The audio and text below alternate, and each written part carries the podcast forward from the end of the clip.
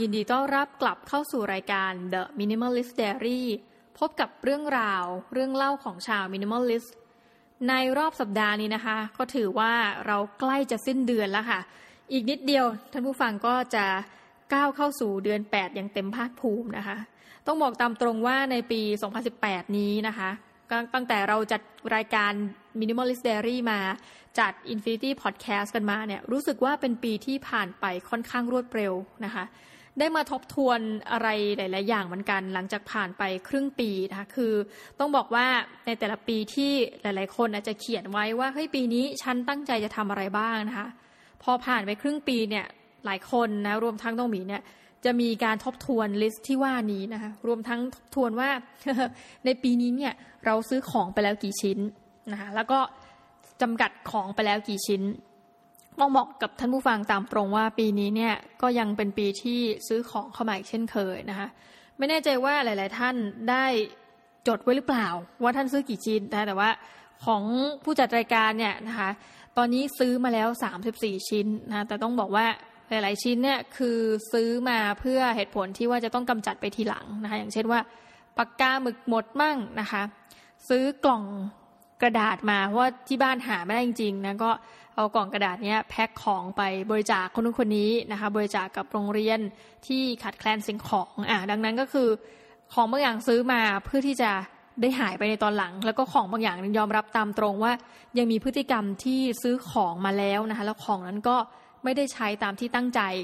รวมทั้งมีการได้รับของจากบุคคลรอบข้างนะคะ ให้มาอย่างไม่ค่อยแบบว่า เอา้า ให้มาเหรออุ้ยขอบคุณ แล้วก็ยังไม่รู้ว่า ผู้ตามตรงเลยนะคะไม่รู้จะทำยังไงกับสิ่งของเหล่านี้ นี่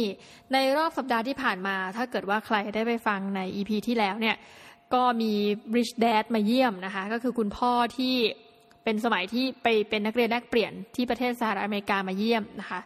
มาเยี่ยมเนี่ยไม่ได้มามือเปล่า ทั้งๆทที่จริง ๆ แล้วคุณพ่อ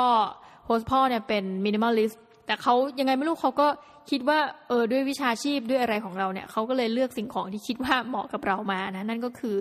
กระเป๋าทำงาน ซึ่งกระเป๋าเนี่ยเหมาะกับการใส่พวกแล็ปท็อปอะไรแบบเนี้ยนะคะซึ่งตอนแรกเนี่ยพอได้กระเป๋ามาปุ๊บนะยี่ห้อ LL Bean ซึ่งจริงในเวลาเราดูของนะคนที่เขาซื้อของอะไรให้เราเนี่ยถ้าดูตรงพฤติกรรมเนี่ยคือตัวเองก็มักจะชอบใช้ของเหล่านั้นอยู่แล้วอะ่ะคือคิดว่าเอออันเนี้ยมันน่าจะเหมาะกับคือคนซื้อเนี่ยชอบ ก็เลยซื้อให้คนรับ เพราะคิดว่า เฮ้ยเขาก็น่าจะชอบในสิ่งที่เราชอบนะคะก็คือเป็นสไตล์ของโฮสพ่อเลยเป็นกระเป๋าแบบ ไม่ได้มีรูปทรงอะไรมากนะ เหมาะกับการถือ แล้วก็ตอนแรกว่าจะไปบริจาคให้กับนักศึกษา แต่ว่าพอดีว่าก็คิดไปคิดมาเดี๋ยวอาจจะอันนี้เหมือนอารมณ์แบบว่าเห็นไหมเริ่มห่วงของตัวเองนะที่ได้มานะคะอาจจะคิดว่าถ้าในรอบหกเดือนนี้ยังไม่ใช้กระเป๋าใบนี้อยู่พูดตามตรงก็คงจะ บริจาคให้กับนักศึกษาไปนะคะแล้วนอกจากนี้เนี่ย host พ่อก็หวังดีมากคือไปเที่ยวนะคะในประเทศไทย บอกว่าเอ๊สังเกตเห็นนะคะมาบ้านที่น้องหมีอยู่คนเดียวเนี่ย ปรากฏว่าไม่มีของตกแต่งบ้านเลย ซึ่งจริงพยายามจะบอก host พ่อไปแล้วนะว่า เฮ้ย เรากลายเป็น minimalist ไปแล้วนะคะthe same หมีวันนั้นนะคะไม่ได้เป็นคนเดียวกันวันนี้ สมัยก่อนที่ชอบแบบว่าช้อปปิ้งอะไรอย่างเงี้ยเขาก็อาจจะยังไม่แน่ใจว่า minimalist ที่ว่าเนี่ย หมายถึงไลฟ์สไตล์ในรูปแบบไหนนะเขาก็บอกว่าเห็นไม่มีของตกแต่งบ้านเลยนะคะ รวมทั้งคิดว่าคงจะไม่มีของตกแต่งในห้องทำงาน ก็เลยซื้อของมาให้ ของที่ว่านี้พูดแล้วก็ตลกมากเลย คือให้อารมณ์แบบคนอายุหกสิบกว่าซื้อให้เนาะก็เป็นการซื้อพัดขนาดใหญ่ค่ะตอนแรกนึกว่าซื้อร่ม เพราะว่าแบบมันใหญ่มากแล้วมันหนัก ปรากฏว่าเป็นพัดที่พอคลี่แล้วเนี่ย ใหญ่เกือบจะประมาณครึ่งหนึ่งของประตูบ้านได้นะคะ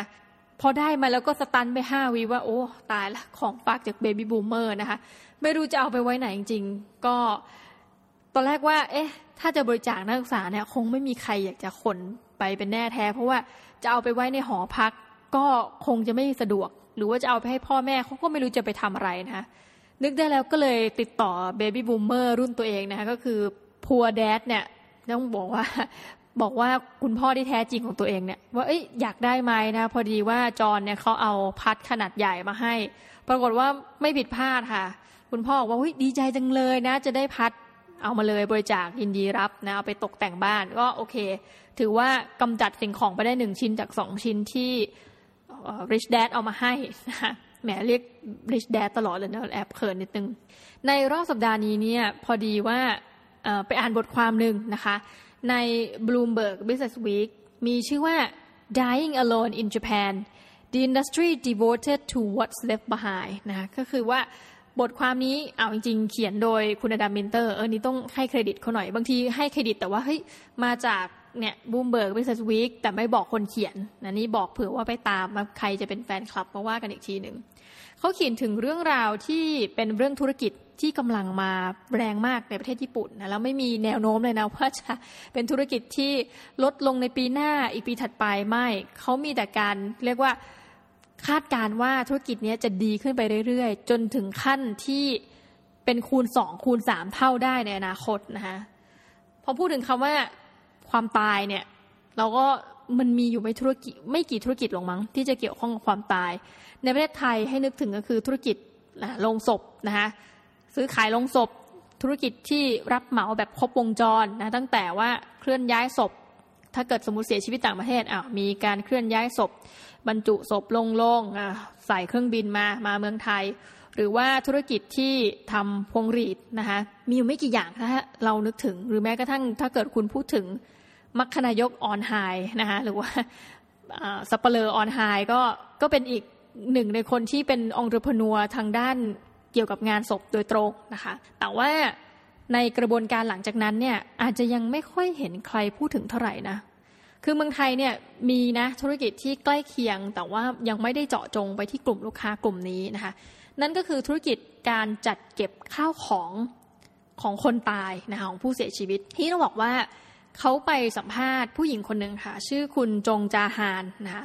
คุณฮานเนี่ย ก่อนหน้าที่เธอจะมาเกี่ยวข้องกับธุรกิจนี้เนี่ย เธอไปทำธุรกิจแบบอีกอุตสาหกรรมหนึ่งเลยนะคะ คือเธอเป็นพนักงานต้อนรับบนสายการบิน แล้วหน้าที่ของเธอก็คือใช่ไหมเมื่อเป็นพนักงานต้อนรับเนี่ยแน่นอนว่าไม่ค่อยเจอกับญาติพี่น้องอะไรบ่อยนัก วันหนึ่งเธอมาคิดได้เมื่อคุณแม่ของเธอเสียชีวิตลงค่ะ เธอบอกว่าตอนที่คุณแม่เสียชีวิตเนี่ยกระบวนการหลังจากนั้นคือข้าวของของคุณแม่เนี่ย เธอรู้สึกว่าโอ้โหมัน คือเราเองก็ยังคิดตามนะ มันคงจะเหนื่อยมากจริงๆอะ่ะในการที่ต้องหนึ่งนะต้องมายุ่งกับเรื่องราวของอารมณ์ของตัวเอง การปรับอารมณ์จากการที่ทุกวันนี้เราเคยมีคนที่เรารักอยู่และอีกวันหนึ่งเนี่ยเขาไม่อยู่แล้วนนี่ประการที่หนึ่งถัดไปก็คือการที่เรามายืนดูสิ่งของเขาเนี่ยแล้วก็คิดว่าจะจัดการอย่างไรกับสิ่งของ เพราะแน่นอนว่าในบรรดาสิ่งของสมมติ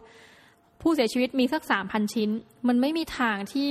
ทั้งสามพันชิ้นนั้นน่ะจะมีประโยชน์ กับคนรุ่นหลังอย่างเราทั้งหมดนะคะทีนี้ในหลาย ๆ กรณีในประเทศไทยเนี่ยอย่างประเด็นหนึ่งที่เห็นชัดๆนะถ้าเราแบ่งคนออกก็จะสามารถแบ่งคนออกได้เป็นสักสองแบบหลักๆ แบบแรกคือคนที่เมื่อมีคนที่เรารักเสียชีวิตเนี่ยไม่อยากจะเคลื่อนย้ายของนั้นออกไปเลย อันนี้อาจจะเป็นระยะเวลาเหมือนกัน บางคนอาจจะเป็นแค่แบบเอ้ยสามเดือนแรกของคนตายเนี่ยเสียชีวิตเฮ้ยขอเก็บไว้ก่อนนะเมื่อทำใจได้แล้วเราจะค่อยๆ ทยอยทิ้งสิ่งของนั้น กับอีกแบบหนึ่งนะคะคือรูปแบบที่สองคือทำใจได้เลย เอาเลยทิ้งเลยนะคะ แต่ก็ต้องมีอีกอะว่าทิ้งได้ขนาดไหนสามสิบเปอร์เซ็นต์นะคะหรือว่าไปให้หมดเลย ไม่อยากจะเหลือความทรงจำใด ๆ ไว้ อาจจะเก็บไว้แค่ ถ้าเป็นในคนพุทธก็เก็บโกดเก็บกระดูกไว้นะคะ ส่วนหนึ่งเอาไว้กราบไหว้นะคะไว้ให้ลูกหลานได้ก็คือเป็น เหมือนสิ่งที่ระลึกว่าเฮ้ยวันหนึ่งเราเคยมีเขาอยู่นะก็ยังเป็นสิ่งของบางอย่างที่มีคุณค่าทางจิตใจจริง ๆ ทีนี้อย่างในประเทศญี่ปุ่นเนี่ยเราก็น่าจะพอพอลองมองดูแล้วเนี่ยเหมือนเป็นประเทศที่จะมีวัฒนธรรมเป็นลักษณะเฉพาะอะไรบางอย่างที่ค่อนข้างต่างจากประเทศไทยพอสมควรนะคะคนไทยเนี่ยถ้าเราไม่ว่าจะไปดูกระบวนการนะวิธีความคิดหลายๆอย่างเนี่ยเราค่อนข้างมีคนที่เป็น conservative เยอะนะ พวกอนุรักษ์นิยมนึกถ้าเราจะเห็นว่าเด็กรุ่นหลังๆเนี่ยจะมีลักษณะความเป็นสายแบบ liberal เยอะนะ แต่ว่าจุดหนึ่งก็คือว่าเราก็จะเห็นการที่โหไปบ้านไหนเนี่ย เอาส่วนตัวแล้วกันนะคะไม่ว่าจะไปบ้านเพื่อน ไปบ้านผู้ใหญ่ สิ่งหนึ่งที่จะเห็นคล้าย ๆ กันคือว่าการเก็บของเป็นแบบลูกช่างเก็บอะหลาย ๆ บ้านนี่จะมีแบบโดยโดยปกติเลยจริงๆของเยอะมากนะคะ แล้วก็ทิ้งอะไรไม่ค่อยได้ เออ ทีนี้ มันมีบ้านของศิลปินเป็นนักเขียนมือพระการเลยคนหนึ่งนะคะก็คือคุณรงวงสวรรค์ตอนคุณรงวงสวรรค์เสียชีวิตเนี่ยปรากฏว่าเวลาผ่านไปในระยะเป็นปีเนี่ยภรรยาของคุณรงเนี่ยยังเก็บข้าวของทุกอย่างไว้เหมือนเดิม ประเด็นก็คือว่าถ้าในกรณีที่เรามีชื่อเสียงแบบคุณรงนะเก็บข้าวของนี้ไว้ วันหนึ่งเนี่ยแอบนึกภาพออกเลยว่าเฮ้ยถ้างั้นก็ทำเป็นพิพิธภัณฑ์ก็แล้วกันนะพิพิธภัณฑ์ของคุณรง ใครอยากมาเห็นว่าเฮ้ยนักเขียนเนี่ยเขาเขียนหนังสือตรงเนี้ยหรือว่าต้นฉบับที่ยังไม่แล้วเสร็จเนี่ยอยู่ตรงนี้ คุณรงวงสวรรค์อ่านอะไรเฮ้ยหลายคนอาจจะอยากรู้ แต่ถ้าคิดอีกในมุมไกลกว่านั้น ถ้าเราเนี่ยเป็นคนที่ไม่ได้มีชื่อเสียงล่ะนะคะ แล้วญาติของเราเนี่ยจะอยากเก็บเข้าของไว้เหมือนคุณรงหรือเปล่า หรือว่าเขาจะใช้เวลาในการทำใจนานไหมนะหรือว่าที่สุดแล้วเนี่ยเมื่อถึงเวลาหนึ่งทำใจได้แล้ว แต่อาจจะแบบว่า เออ ยอมแล้วกันปิดตายห้องนั้นไปเลย ไม่ต้องใช้นะ แล้วก็ของก็ทิ้งไว้อย่างนั้น อย่างที่ไม่ได้ใช้ประโยชน์ คือเราไม่แน่ใจจริงๆนะว่าจะออกมาในรูปแบบไหน แต่ในประเทศญี่ปุ่นเนี่ยต้องยอมรับว่าเขามีวัฒนธรรมในการ คือเป็นประเทศที่ดูเหมือนคอนเซอร์เวทีฟนะ แต่ก็มีการยอมรับในความเปลี่ยนแปลงสูง กล่าวกันง่าย ๆ ถ้าเราไม่นับถึงว่าสึนามิเนี่ยจะมาเปลี่ยนแปลง อารมณ์ของผู้คนไปเรื่อยๆนะอารมณ์ที่จะทำให้คนเนี่ยทำใจได้ว่าเฮ้ยเดี๋ยวก็พอภัยธรรมชาติมาหรือว่าน้ำท่วมหรือว่าอะไรเงี้ยข้าวของมันก็จะหายไปอย่างเงี้ยแหละก็ปกตินะคะแต่อย่างหนึ่งที่น่าสังเกตเกี่ยวกับคนญี่ปุ่นนี่มันไปปรากฏอยู่ในพอดแคสต์รายการ Freakonomics Radio นะคะ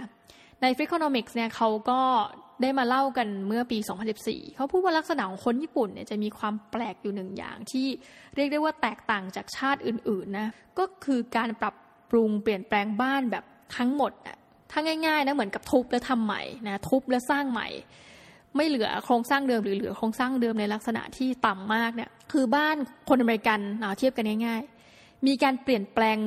โครงสร้างบ้านเนี่ยมีการเปลี่ยนแปลงครั้งใหญ่เนี่ยในทุกหนึ่งร้อยปี นะคะ โดยประมาณ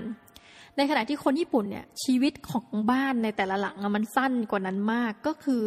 มีเพียงแค่ 38 ปีเท่านั้นเอง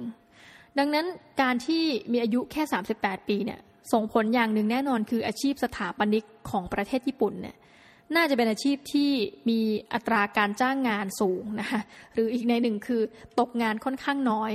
ต้องบอกว่าบ้านถึงประมาณ 60%นี่ถือว่าเยอะนะ สร้างหลังจาก ในปี 1980 นี่คือในประเทศญี่ปุ่นนะนี่คือการคำนวณไว้อย่างคร่าวๆนะคะทีนี้ถ้าเกิดใครก็ตาม อยากจะเก็บบ้านไว้ในลักษณะอย่างนั้นอะคือหมายความว่าอีก 30 ปีกว่าถัดไปเนี่ยบ้านอยู่ยังไงก็อยู่อย่างนั้นนะไม่ได้เปลี่ยนแปลงไม่ได้ปรับปรุงอะไรมาก เขาบอกว่าบ้านเนี่ยจะมีมูลค่าต่ำมาก คือเขาใช้คำนี้เลยว่า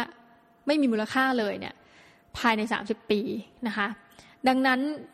ก็เลยบอกว่าเฮ้ยมันก็เป็นการตอบสนองอย่างหนึ่งอะเมื่อรู้ว่าเฮ้ยบ้านเนี่ยถ้าไม่ทำอะไรกับมันเลยเนี่ย มันจะไม่มีคุณค่าเลยนะ เดี๋ยวจะไม่มีคนมาเช่าเลยนะ ก็ต้องปรับปรุงเปลี่ยนแปลงไปเรื่อยๆนะคะ ซึ่งมันก็เป็นที่มาว่าเฮ้ยเมื่อมีการเปลี่ยนแปลงเราเข้าใจว่าในเรื่องข้าวของอื่น ๆ ภายในบ้านเนี่ยก็อาจจะมีการเปลี่ยนแปลงตามไปด้วยอืมทีนี้อย่างหนึ่งพอคนเสียชีวิต อันนี้ก็เลยเอามาโยงกันนะเนาะว่าลูกหลานเขาคงทำใจได้อะเออเมื่อเสียชีวิตปุ๊บอะ ดังนั้นธุรกิจนี้มันก็เลยบูมขึ้นมานะคะก็เป็นธุรกิจที่รับจ้างขนย้ายข้าวของของคนเสียชีวิตแต่เป็นการขนย้ายแบบเอ็กซ์ตรีมเหมือนกันนะก็คือเอาไปหมดเลย ขายไปทุกอย่างต้องบอกว่าเป็นธุรกิจที่เจ๋งมากอะ่ะคือเขาไม่ได้เวลาเราคนเสียชีวิตเนี่ยมันก็มีของทั้งมีประโยชน์และไม่มีประโยชน์เนาะนะว่าง่าย ๆ ในบทความนี้เขาก็คุณฮันก็อธิบายว่า ของที่ไม่ได้มีประโยชน์ มากนะ ก็ได้แกะพวกซีดีดีวดีคือมันแทบจะไม่มีราคาเลยเมื่อไปขายต่อ ยกเว้นในกรณีที่สภาพมันสมบูรณ์แบบนะคะ ประเทศนี้เนี่ยก็ยังโชคดีอยู่ในระดับหนึ่งก็คือมียังมีอัตราการซื้อขายพวก DVD CD เนี่ยสูงอยู่อันนี้ต้องขอขอบคุณอย่างกรณีวง 48 ตระกูล 48 ทั้งหลายนะที่แบบว่ามันยังทำให้คนเนี่ยรู้สึกมีความว่าเเก็บของเหล่านี้นังน่าจะมีมูลค่าอยู่นะคะ ก็อาจจะยังพอขายได้บ้าง แต่ว่าของถ้าไม่นับเรื่องพวกนี้นะก็จะมีของบางอย่างที่ยังพอขายได้นะพอมีราคา ทีนี้คำถามก็คือว่า แล้วใครล่ะที่จะรับซื้อของของผู้เสียชีวิต อย่างหนึ่งก็อาจจะเป็นเรื่องราวของว่า ถ้าเป็นเมืองไทยนะ ของมือสองในวงเล็บที่รู้มาว่าเป็นของผู้เสียชีวิตเนี่ย เราคงไม่ซื้ออะพูดตามตรง ด้วยความเชื่อนะคะ ด้วยรายการ The Shock ด้วยรายการ YouTube หรืออะไรหลาย ๆ อย่างที่โผล่ขึ้นมาเนี่ย อาจจะไปหล่อหลอมให้ผู้ฟังเนี่ย มีความเชื่อคนที่จะซื้อของเหมือนว่าเฮ้ยเฮ้ยของคนตายไม่เอาน่ากลัว เดี๋ยวมันจะมีอะไรติดมาหรือเปล่าครับอย่างเช่นเราก็รู้กันเลยว่าเอารถถ้าเกิดไปชนใครเสียชีวิตมาเนี่ยคือพูดตรงเป็นน้องหมีเองก็ไม่ซื้อต่อ คิดว่าญี่ปุ่นเนี่ยเขาคงรู้ข้อนี้ดีเนี่ย คนที่ทำอาชีพ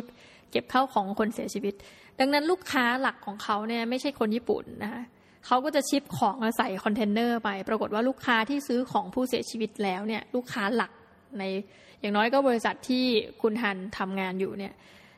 เขาส่งไปในประเทศฟิลิปปินส์ค่ะอย่างเมืองไทยเนี่ยแอบคาดเดาเองว่ามีเหมือนกันนะที่ข้าวของคนเสียชีวิตจากต่างประเทศจะส่งมา ถามว่าคือธุรกิจอะไรอะชัดเจนเลย ในช่วงหนึ่งถ้าจะเห็นว่าก็ค่อนข้างจะบูมมากคือ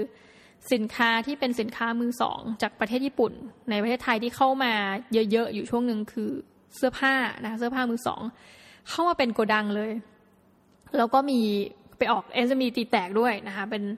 บริษัทที่เขาตั้งขึ้นมาเพื่อรับซื้อสินค้าพวกนี้โดยเฉพาะ เราก็ไม่รู้จะคิดราคาเสื้อผ้าอย่างไร เพราะว่าตอนซื้อเนี่ยชิปมากันเป็นลักษณะว่าเป็นโกดังเลยนะคะ ก็เลยขายเสื้อผ้าเป็นลักษณะว่าอ้าวช่างกิโลขายกิโลหนึ่งหรือถ้าไม่ถึงก็จะราคาเท่านี้บาทนะคะ จะซื้อเท่าไหร่ก็ช่างไป แล้วก็จะได้เป็นเสื้อผ้าที่ค่อนข้างโอเคนะคะ แล้วก็มือสองจริง แต่ว่าแบบมือสองระดับว่าจากประเทศญี่ปุ่นเลยนะ อันนี้เราแอบเดาเองว่า น่าจะเป็นมีบ้างแหละจริง ๆ ของคนเสียชีวิตนะคะ ซึ่งถ้าเกิดใครรู้ตอนหลังฟังเราอาจจะแบบ สยองไปนิดหนึ่งนะ แต่ว่าอย่างไรก็ตามเราคิดว่าเฮ้ยส่งไปฟิลิปปินส์นะคะหรือว่าแม้กระทั่งมาไทยอันนี้ที่แบบคิดเอาเองเนี่ย จะมีมูลค่าประมาณเท่าไหร่ ในการที่พ่อรู้สึกอย่างหนึ่งว่า เมื่อเป็นของคนเสียชีวิต บางทีพอเราของเราเนี้ยคนที่จ้างให้มากำจัดของเนี่ย ก็อยากจะให้ของออกไปเร็วๆถูกไหมคะจะไม่ว่าจะเป็นทั้งแค่ส่วนหนึ่งหรือว่าทั้งหมดเนี่ยเป้าหมายคือการกำจัดนะดังนั้น ทราบเลยว่าเจ้าของคงไม่ได้คิดว่าเฮ้ยมันจะต้องได้เงินเท่านั้นเท่านี้บาทนะคะคืออารมณ์จะต่างกันจากคนขายของประเภทอื่น แต่ปรากฏว่ามูลค่าเนี่ยมีเยอะมาก เขามีกันเป็นสมาคมนะชื่อว่าสมาคมอะ Association of Clean Out Professionals นะคะคือเป็นกลุ่มนะบริษัทในญี่ปุ่น ซึ่งตอนนี้มีสมาชิกอยู่ถึง 8,000 บริษัทด้วยกันนะคะปรากฏว่าทั้ง 8,000 บริษัทเนี่ยเนื่องมันมาจากว่าเขาเป็น association นะเขาก็มีการมานั่งคงจะรวมกันนะว่าเฮ้ยสรุปแล้วเนี่ยธุรกิจเนี่ยมันมีมูลค่าประมาณเท่าไหร่ เชื่อหรือไม่นะคะปรากฏว่าพอเขานั่งบวกเลขรวมกันเนี่ยมีมูลค่าสูงถึงนะต่อปี 4.5 พันล้านเหรียญสหรัฐ แล้วนะคะที่บอกว่าธุรกิจนี้เนี่ยไม่ได้มีแนวโน้มว่าจะลดลงเลยนะ เพราะว่าทางสมาคมเนี่ยเขาคาดเดาว่าในอีกแค่ประมาณ 5-10 ปีเนี่ยจากมูลค่า 4.5 พันล้านเหรียญสหรัฐเนี่ยน่าจะเพิ่มขึ้นเป็นเท่าตัว หรือใกล้เคียงกับนะหนึ่งหมื่นล้านเหรียญสหรัฐ คิดดูนะว่าโหหมื่นล้านเหรียญนี่เยอะมากนะถือว่าเป็นมูลค่าขำๆตอนนี้นะ ก็ถ้าหมื่นล้านเหรียญปุ๊บ จะเท่ากับประมาณหนึ่งในสามของมูลค่า Airbnb เลยอะซึ่ง Airbnb นี่คุณอย่าลืมว่าแบบมีห้องเช่าให้เช่าทั่วโลกนะ แต่ว่านี่คือเราพูดถึงธุรกิจประเภทกำจัดสิ่งของอะของจากประเทศญี่ปุ่นประเทศเดียวอะอืมใหญ่ขนาดนี้นะคะ นี้ก็เลยบอกว่าในประเทศไทยตอนนี้เรามีสิ่งที่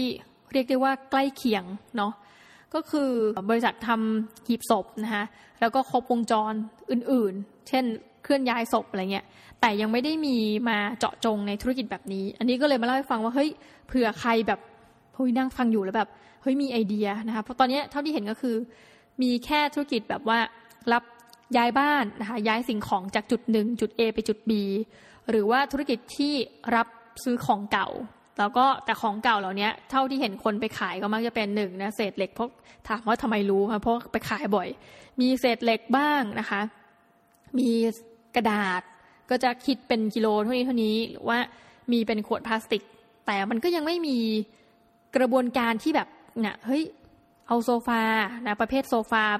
แยกไปเลยเป็นหมวดหมู่โซฟานี่ขายหรือว่าปากกามือสองโอ้โหมีเป็นร้อยเป็นพันแท่งรวมกันขาย อันเนี้ย คือถ้ามีธุรกิจที่แบบแล้วไปเจาะอีกนะลึกไปกว่านี้คือการเคลียร์ของผู้เสียชีวิตโหคิดว่าต่อไปเนี่ยน่าจะเป็นธุรกิจที่รุ่งมาก กล่าวก็คือว่าอย่างญี่ปุ่นเนี่ย ตอนนี้คนเกิดกับคนเสียชีวิตเนี่ย เป็นเวลาเจ็ดปีติดต่อกันแล้ว ที่ประชากรเขาลดลงอย่างต่อเนื่องอย่างในปี 2017 เนี่ย มีคนเกิดอยู่ 9.5 แสนคน อันนี้เป็นตัวเลขกลม 9.5 แสนคนนี้นะคะ ตายเนี่ยเยอะกว่านั้นเยอะ เสียชีวิตเนี่ย1.3ล้านคน ดังนั้นเนี่ยคือถ้าจะทำธุรกิจกับเด็กอ่อนเนี่ย ดูในญี่ปุ่นเนาะกับธุรกิจกับคนชราเนี่ยโหหรือว่าคนเสียชีวิตเนี่ยทำธุรกิจอย่างหลังเนี่ยน่าจะค่อนข้างรุ่งกว่านะ1.3ล้านคนเนี่ยมีเป็นจำนวนมากอีกอะที่เสียชีวิตในลักษณะว่าอยู่คนเดียวนะคะหรือว่าเสียชีวิตโดยที่อาจจะมีแค่คู่ชีวิตอ่าไม่มีลูกไม่มีอะไรเงี้ย คู่ชีวิตทำไม่ไหวหรอกพูดตามตรงในการจัดการข้าวของของผู้เสียชีวิตนะคะก็บริษัทเหล่านี้แหละที่รับเรื่องราวทั้งหลายเนี่ยเหมือนเป็นศูนย์ร้องทุกข์ในชอบกลนะคือรับโจทย์มาว่าอ้าวกำจัดให้หมดนะคะแล้วก็เรื่องของอะไรที่พอขายได้เท่าไหร่แบ่งเปอร์เซ็นต์กันอย่างไรเนี่ย ประเด็นนี้คงจะค่อยว่ากันอีกทีเขาก็ไม่ได้เล่าให้ฟังอย่างละเอียดเอออยากรู้นะ พอฟังแล้วรู้สึกยังไงกันบ้างนะคะ คือนอกจากนี้มันนึกภาพบอกเลย มันจะมีธุรกิจที่ต่อเนื่องไปได้อีกเยอะหลังจากเคลียร์ของแล้วในกรณีที่เสียชีวิตโดยที่ไม่มีทายาทไม่มีอะไรเงี้ยห้องเหล่านี้อะตอนนี้ก็เป็นที่ดังในฮ่องกงนะแต่ว่า มันก็เคยมีหนังสือเรื่องหนึ่งเขียนออกมาที่แบบว่ารับจ้างไปนอนในตามบ้านล้างอะไรแบบเนี้ย ซึ่งพูดตามตรงนะว่า อาชีพนี้น่าจะต่อมาน่าจะทำได้จริงและเยอะในญี่ปุ่นเหมือนกันก็คือการที่ ไปรับจ้างนอนตามบ้านร้างเพื่อการันตีว่าเฮ้ยนอนได้เจ็ดวันมีชีวิตรอดผีไม่มาหลอก เพื่อจะได้เอาบ้านเหล่านี้ไปขายต่อนะคะหรือว่าผู้เช่ายอมเจ้าของบ้านเนี่ยยอมให้เช่าในราคาที่ถูกลงไว้สักประมาณปีหนึ่งให้เรื่องซาอะไรแบบเนี้ยก็จะมีหน่วยกล้าตายไปเช่าบ้านอยู่นะคะ หรือว่าเป็นธุรกิจต่อยอดโดยเฉพาะแหละหลังจากกำจัดสิ่งของให้อะก็รับจ้างเป็นนายหน้าให้เช่าบ้านที่แบบว่ามีผู้เสียชีวิตในบ้านอะไรแบบนี้ อยากรู้เหมือนกันว่า ทุกท่านฟังแล้วจะรู้สึกยังไงบ้างนะคะ แต่ว่าก็ลองดูแล้วกันเหมือนเป็น เออ แปลกดีเนาะมันโอกาสอะเหมือนหลายคนมองว่าการการตายมันคือความการจบไป ปรากฏว่าจริง ๆ แล้วมันก็ยังมีในมุมเล็กๆ นั้นน่ะมันก็ยังมีโอกาสให้กับคนอีกหลาย ๆ คนนะได้เรียกว่าลืมตาอ้าปากนะได้ทำธุรกิจได้ส่งเสียให้ตัวเองเนี่ยมีรายได้เข้ามานะมีกินมีใช้อะอย่างนี้ก็แล้วกัน สำหรับวันนี้เนี่ยต้องบอกว่าอาจจะเป็นอะไรที่สั้นนิดนึงนะคะแต่ว่าแค่อยากจะมาเล่าถึงธุรกิจให้ฟังนั่นแหละ แล้วเดี๋ยวคราวหน้าเนี่ยอาจจะเอาเรื่องราวที่ยาวกว่านี้สักนิดนึงนะคะมาเล่าให้กับทุกท่านฟัง เดี๋ยวคราวหน้าเนี่ยจะเป็นเรื่องราวเกี่ยวกับอะไรเนี่ยยังไงก็อย่าลืมติดตามกันนะคะสำหรับวันนี้รายการ The Minimalist Diary ต้องขอลาทุกท่านไปก่อนนะคะ สวัสดีค่ะ